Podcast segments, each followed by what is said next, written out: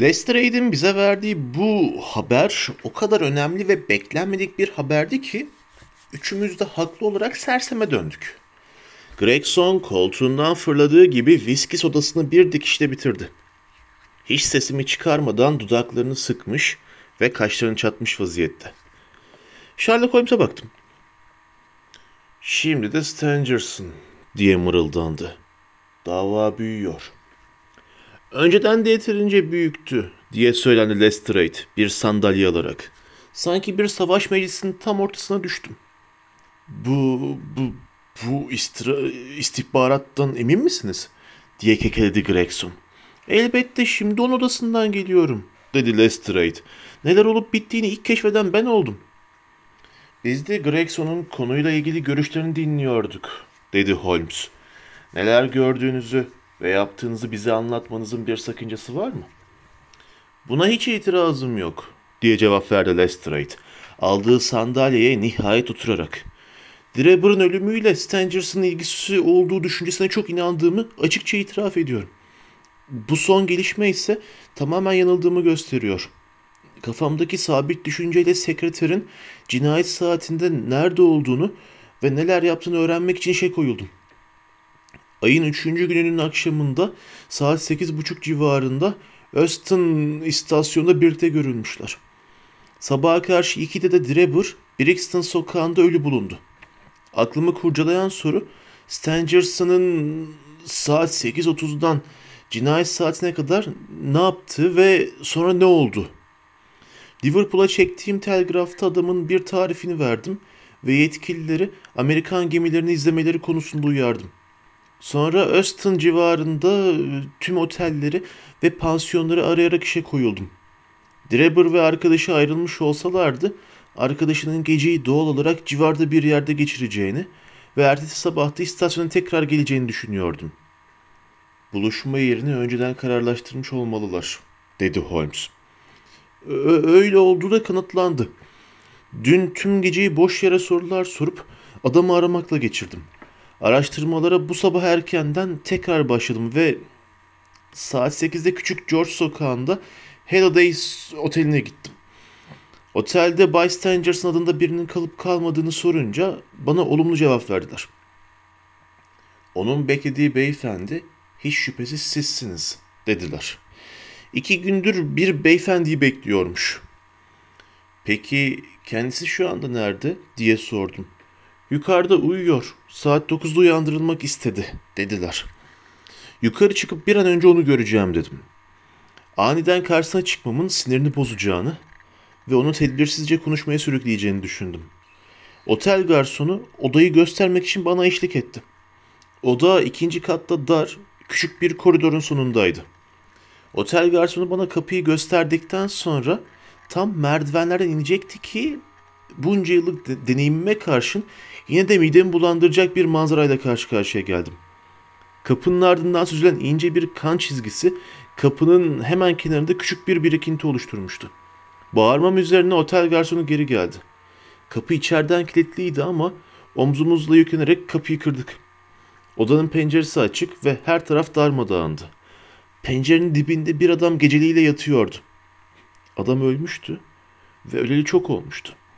Çünkü kontrol ettiğimde adamın bedeni katılaşmış ve soğumuştu.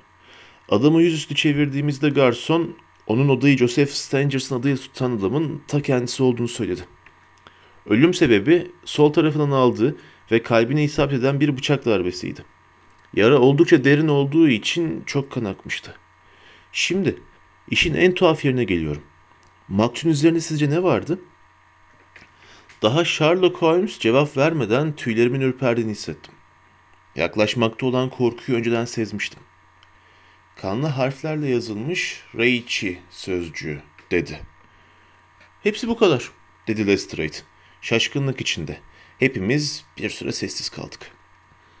İki kişiyi öldüren bu esrarengiz katilin hareketlerinde cinayetlerine korkunç bir hava veren sistemli ve anlaşılmaz bir şeyler vardı. Savaş meydanında yeterince sağlam olan sinirlerimin zayıfladığını hissettim. Adamı görmüşler diye sözlerine devam etti Lestrade. Sütçünün çırağı mandıraya giderken tesadüfen otelin arkasındaki ahırlar sokağından aşağı yürüyormuş. Her zaman orada duran bir merdivenin ikinci kattaki açık pencerelerden birine dayandığını görmüş. Yürüyüp geçtikten sonra arkasını dönüp baktığında bir adamın merdivenden indiğini görmüş. Adam merdivenden o kadar yavaş ve sessizce iniyormuş ki sütçü çocuk onun otelde çalışan bir marangoz ya da temizlikçi olduğunu düşünmüş. İşine gitmek için saatin daha erken olduğunu düşünmesinin dışında adam öyle dikkatlice incelememiş. Adamın uzun boylu, kırmızı yüzlü olduğunu ve uzun kahverengi bir palto giydiğini fark etmiş sadece. Adam cinayeti işledikten sonra hemen kaçmayıp odada bir süre kalmış olmalı. Çünkü ellerini yıkadığı lavaboda ve bıçağın sildiği çarşaflarda kan lekelerine rastladık. Katilin bir kez de sütçünün ağzından duyduğumuz ve Holmes'un önceden yaptığı tarifle benzeşen açıklamasını dinledikten sonra Holmes'e baktım. Fakat yüzünde ne bir sevinç ne de memnunluk ifadesi vardı. Odada katille ha- hakkında ipucu verecek bir şeyler buldunuz mu? diye sordu. Hiçbir şey bulmadık. Stangerson'ın cebinde Drebber'ın cüzdanı vardı ama tüm ödemeleri onun yaptığını göz önünde bulundurursak bu normal bir şeydir. Cüzdanda 80 sterlin vardı ama paraya hiç dokunulmamıştı. Bu esrarengiz suçların sebebi her şey olabilir ama bu cinayetlerin sebebi kesinlikle hırsızlık olamaz. Maktulün cebinde Cleveland'dan yaklaşık bir ay önce çekilmiş ve üzerinde J.H. Avrupa'da yazılı bir telgraftan başka ne bir belge ne de bir not defteri vardı. Bu mesaja hiçbir ad yazılmamıştı.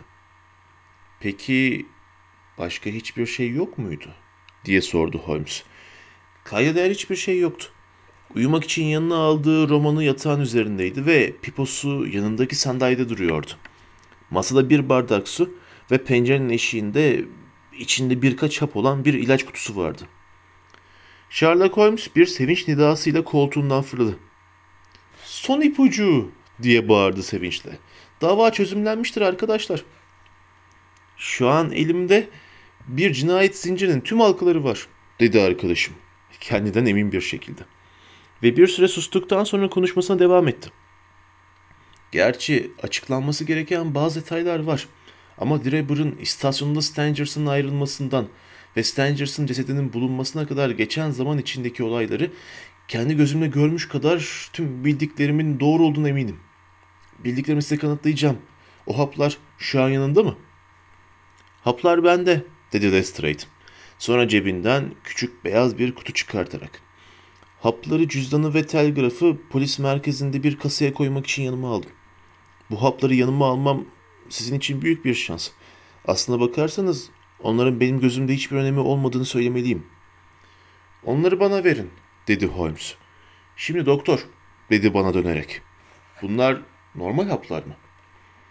Kesinlikle normal değillerdi. İnce gibi, inci gibi gri, küçük, yuvarlak ve ışığa doğru tutulduklarında neredeyse saydam haplardı. Renklerin açıklığından ve saydamlığından bu hapların suda çözünebildiğini söyleyebilirim, dedim. Kesinlikle, dedi Holmes. Bir zahmet aşağı inip uzun zamandır durumu kötü olan ve dün pansiyoncu kadının acısına bir son vermenizi istediği zavallı teriyeri buraya getirir misiniz? Aşağı indim ve köpeği kollarıma alıp yukarı çıkardım. Güçlükle nefes alışı ve cam gibi gözleri salonun pek yakın olduğuna işaretti. Aslında kar beyazı olan burnundan bu köpeğin normal ömrünü çoktan aştığı anlaşılıyordu. Hayvanı halının üzerinde duran bir yastığa yatırdım. Bu haplardan birini ikiye böleceğim, dedi Holmes. Çakısını çıkarıp hapı ikiye böldü. Hapın bir yarısını ilerideki amaçlarımızda kullanmak üzere kutuya koyacağım. Diğer yarısını da içinde bir çay kaşığı su olan şarap kadehinin içine atacağım. Evet baylar, arkadaşımız doktorun haklı olduğunu görüyorsunuz. Hap gerçekten de çözülüyor. Hmm, bu ilginç olabilir, dedi Lestrade. Kendisine gülünmesinden çekinen birinin utangaç ses tonuyla. Yine de e, bunun Bay Joseph Stangers'ın ölümüyle ne ilgisi olduğunu kesinlikle anlayamıyorum. Sabırlı ol dostum, sabırlı ol. Az sonra bunun cinayetle ne kadar ilgili olduğunu göreceksin. Şimdi karışıma biraz tat vermek için kadehe süt dökeceğim ki tabağı köpeğe uzattığımızda içindekini hemen yalayıp yutsun.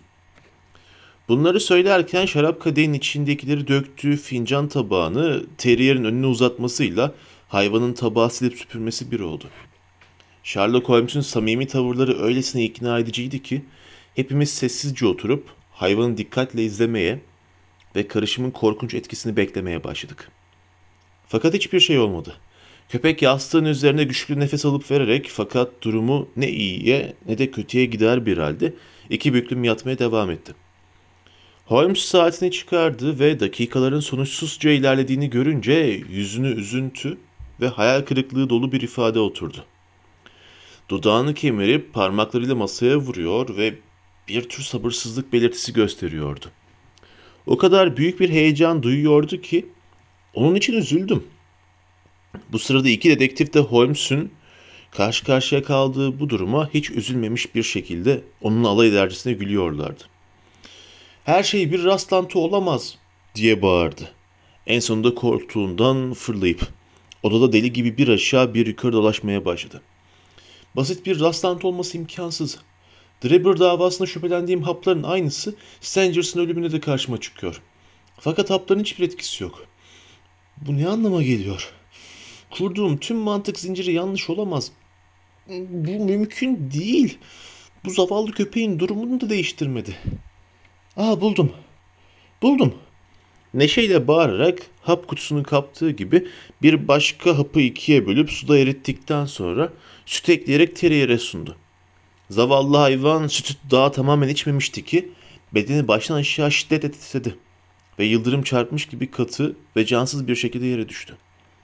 Sherlock Holmes derin bir nefes aldı ve alnındaki teri sildi. Daha çok bilgim olmalıydı dedi. Uzun bir tümden gelim zinciri sonucu edindiğim bir bilgi gözüme yanlış görünürse bunun başka bir anlama gelebileceğini şimdiye kadar çoktan öğrenmeliydim. Kutudaki iki haptan biri en öldürücü zehirlerden birini taşırken diğeri son derece zararsızdı. Bunu daha kutuyu görmeden önce anlamalıydım. Bu son cümle bana o kadar korkunç gelmişti ki aklının başında olduğuna neredeyse inanmayacaktım. Fakat ölü köpek dostumun varsayımının doğru olduğuna dair en iyi kanıttı. Kendi kafamdaki sis perdelerinin gittikçe aralandığını fark ettim. Ve gerçek hakkında belli belirsiz de olsa fikir sahibi olmaya başladım. Tüm bunlar size tuhaf gelebilir diye sözlerine devam etti Holmes. Soruşturmanın dağ başında karşınıza çıkan bir ipucunun önemini kavramayı beceremediniz. Şansımın da yardımıyla bu ipucunu yakaladım ve o zamandan beri de olup biten her şey birbirini mantıklıca izledi ve ilk baştaki şüphelerimi doğruladı. Bu yüzden sizin kafanızı daha da karıştıran ve davanın gittikçe tuhaf bir hal almasına neden olan olaylar her şeyin iç yüzünü daha iyi anlamama ve vardığım sonuçları güçlendirmeye yaradı. Tuhaflıkla gizemi birbirine karıştırmak hatadır. En sıradan görünen suç her zaman için en esrarengiz suçtur çünkü. Tümden gelimlerde bulunacak hiçbir yeni ya da özel yönü yoktur. Katilin kurbanının cesedi yolun kenarında olayı daha da olağanüstü gösteren o garip ve sansasyonel ipuçları olmadan bulunsaydı bu davanın çözülmesi kesinlikle daha zor olacaktı. Bu tuhaf detaylar davayı zorlaştırmak bir yana işimizi daha da kolaylaştırdı. Bu son cümleye kadar büyük bir sabırla dinleyen Bay Gregson kendine daha fazla hakim olamadı. Bakın Bay Holmes dedi. Hepimiz sizin zeki bir adam olduğunuzu ve kendinize özgü çalışma yöntemlerinizin olduğunu kabul ediyoruz. Ancak bizim öğütlerinizden ve teorilerinizden çok daha fazlasına ihtiyacımız var. Amacımız katili yakalamak. Dava hakkında vardığım sonuçta sanırım yanıldım. Genç Charpenter'ın bu olayla bir ilgisi olamaz. Lestrade kendi adamının Stangers'ın peşinden gitti ama görünüşe bakılırsa o da yanıldı. Her konuda ortaya sürekli ipuçları attınız. Ve sanırım bizim bildiğimizden çok daha fazlasını biliyorsunuz ama bu dava hakkında nasıl olup da bu kadar çok şey bildiğinizi sormamın zamanının geldiğini hissediyorum. Bize bu cinayetleri işleyenin adını söyleyebilir misiniz? Holmes'un konuşmasına fırsat kalmadan Lestrade araya girerek Elimden Gregson'un haklı olduğunu düşünmekten başka bir şey gelmiyor, dedi Lestrade. İkimiz de çok çabaladık fakat başarısız olduk. Yanılmıyorsam size gereken tüm delilleri elde ettiğinizi defalarca söylediniz. Elinizdeki delilleri daha fazla kendinize saklamayıp bize de açıklasanız iyi olur derim. Katil tutuklamanın herhangi bir şekilde gecikmesi dedim. Yeni cinayetleri işleyip kötülüklerde bulunması için ona fırsat verebilir. Söylediklerimiz karşısında zor durumda kalan Holmes kararsızlık belirtileri gösterdi. Düşüncelere daldığı zamanki alışkanlığıyla kafası öne eğik ve kaşları çatık bir halde odada gezinip durdu. Merak etmeyin, katil bundan başka bir cinayet işlemeyecek, dedi en sonunda. Aniden durup bize bakarak. Bundan hiç şüpheniz olmasın. Katilin adını bilip bilmediğimi sordunuz. Biliyorum. Adını bilmemiz, onu yakalama fırsatıyla kıyasladığımızda çok önemsiz kalıyor. Bunun da çok kısa bir zamanda gerçekleşmesini bekliyorum. Kendi planlarım sayesinde başarılı olacağımı umut ediyorum ama bu incelenip sık dokunması gereken bir mesele. Çünkü karşımızda en az kendisi kadar zeki olduğunu kanıtlama fırsatını bulduğum biri tarafından yardım gören, zeki ve tehlikeli bir adam var. Hiç kimsenin kendisinden şüphelenmediğini düşündüğü sürece bu adamı yakalama şansımız var ama en ufak bir şeyden şüphelenirse adını ve eşkalini değiştirip 4 milyon nüfuslu bu büyük şehirde bir anda izini kaybettirebilir. Hiçbirinizin duygularını rencide etmeden söylemek zorundayım ki bu adamlarla resmi güçlerin başa çıkamayacağını düşündüğüm için sizden yardım istemedim. Başarısız olursam beceriksiz suçlamasına hedef olacağımı biliyorum ama buna karşı da hazırlıklıyım. Kendi planlarımı tehlikeye atamam. Fakat sonuca vardığımda size tüm bildiklerimi anlatacağıma söz veriyorum. Gregson ve Lestrade, Holmes'un tavırlarından ve kendilerine yönelik bu küçük düşürücü imalı sözlerden de hiç memnun olmamış gibiydiler. Gregson lepiska saçlarının dipleriyle oynarken Lestrade'in şeytanca bakışlarında merak ve kızgınlık vardı. Hiçbiri konuşmaya fırsat bulamadan birisi kapıya vurdu. Ve köprü altı çocuklarının pis kokan sözcü, sözcüsü genç Wiggins içeri girdi. Lütfen efendim, dedi elini alnına götürüp saygıyla selam vererek. Arabanız aşağıda bekliyor. Aferin evlat, dedi Holmes tatlı bir ses tonuyla. Bu kelepçe modelini neden Scotland Yard'a tanıtmıyorsunuz? diye sözlerine devam ederken açtığı çekmeceden bir çift kelepçe çıkartıp müfettişlere gösterdi. Kilidi ne kadar da mükemmel çalışıyor. Bir anda kapanıyor. Eski kelepçeler yeterince iyi, dedi Lestrade. Tabii kelepçeleyecek adam bulursak. Çok güzel, çok güzel, dedi Holmes gülerek. Arabacı bavullarımı taşımama yardım edebilir sanırım. Arabacının yukarı gelmesini söyle Wiggins. Arkadaşımın bir tatile çıkıyormuş gibi konuşmasına şaşırmıştım. Çünkü bana hiçbir şeyden bahsetmemişti. Odadaki ufak valizi çekip valizin kemerlerini sıkmaya başladı. Arabacı odaya girdiğinde kendini işine çoktan kaptırmıştı. Bana biraz yardım etsene arabacı dedi. Fakat konuşurken yüzünü arabacıya dönmemişti. Arabacı asık yüzle ve asabi bir şekilde içeri girerek yardım etmek için ellerini uzattı. Aynı anda bir metalden çıkan sert bir ses duyuldu ve Sherlock Holmes ayağa kalktı. Baylar diye bağırdı gözleri parıldayarak. Sizlere Enoch Drebber'ın Drebber'ın ve Joseph Stangerson'ın katili Bay Jefferson Hope'u takdim ederim. Her şey bir anda olup bitmişti. O kadar çabucak olmuştu ki ne olduğunu tam olarak anlamaya fırsatım olmadı. O an Holmes'un yüzündeki muzafferane ifadeyi, sesinin yankılanmasını, korkunç yüzlü arabacının bileklerinde sanki büyüyle bir anda beliren parıltılı kelepçelere afallamış bir şekilde baktığını çok net hatırlıyorum. Bir iki saniye herkes heykel gibi kaldı. Ardından kız kıvrak yakalanan arabacı müthiş bir kuvvetle Holmes'un ellerinden kurtulmayı başardı ve kendini camdan dışarı atmak için ileri fırladı. Karşısında dairenin ahşap kısımları ve cam vardı ama daha camdan başını uzatamadan Gregson, Lestrade ve Holmes avlarına saldıran av köpekleri gibi arabacının üzerine atıldılar. Adamı etkisiz hale getirmek için işe ben de karıştım ve müthiş bir boğuşma başladı. Adam o kadar güçlü ve vahşiydi ki dördümüzü de hiç durmadan silkip attı. Saralı bir insanın sahip olduğu müthiş bir güce sahipti sanki. Yüzü ve elleri camdan çıkmaya çalışırken parçalanmıştı ama kan kaybı direncini azaltmamıştı. Lestrade onu boyun bağından yakalayıp da boğazını sıkmaya başlayana kadar çabalarının boşuna olduğunu anlatamadık. Sonunda adamı kıskıvrak yakalayıp ellerini ve ayaklarını sıkı sıkı bağladık. Buna rağmen hala debeleniyordu. Üstelik elleri kelepçeliydi de. Bu da bittikten sonra nefes nefese kalmış bir halde ayağa kalktık. Elimizin altında arabası var, dedi Sherlock Holmes. Onu Scotland Yard'a kendi arabasıyla götürebiliriz beyler, dedi. Yüzünde mutlu bir gülümsemeyle. Bu küçük gizemli davamızın sonuna geldik. Şu anda bana sormak istediğiniz tüm soruları sorabilirsiniz. Ve onları cevaplamayı reddetmek için artık hiçbir sebebim kalmadı.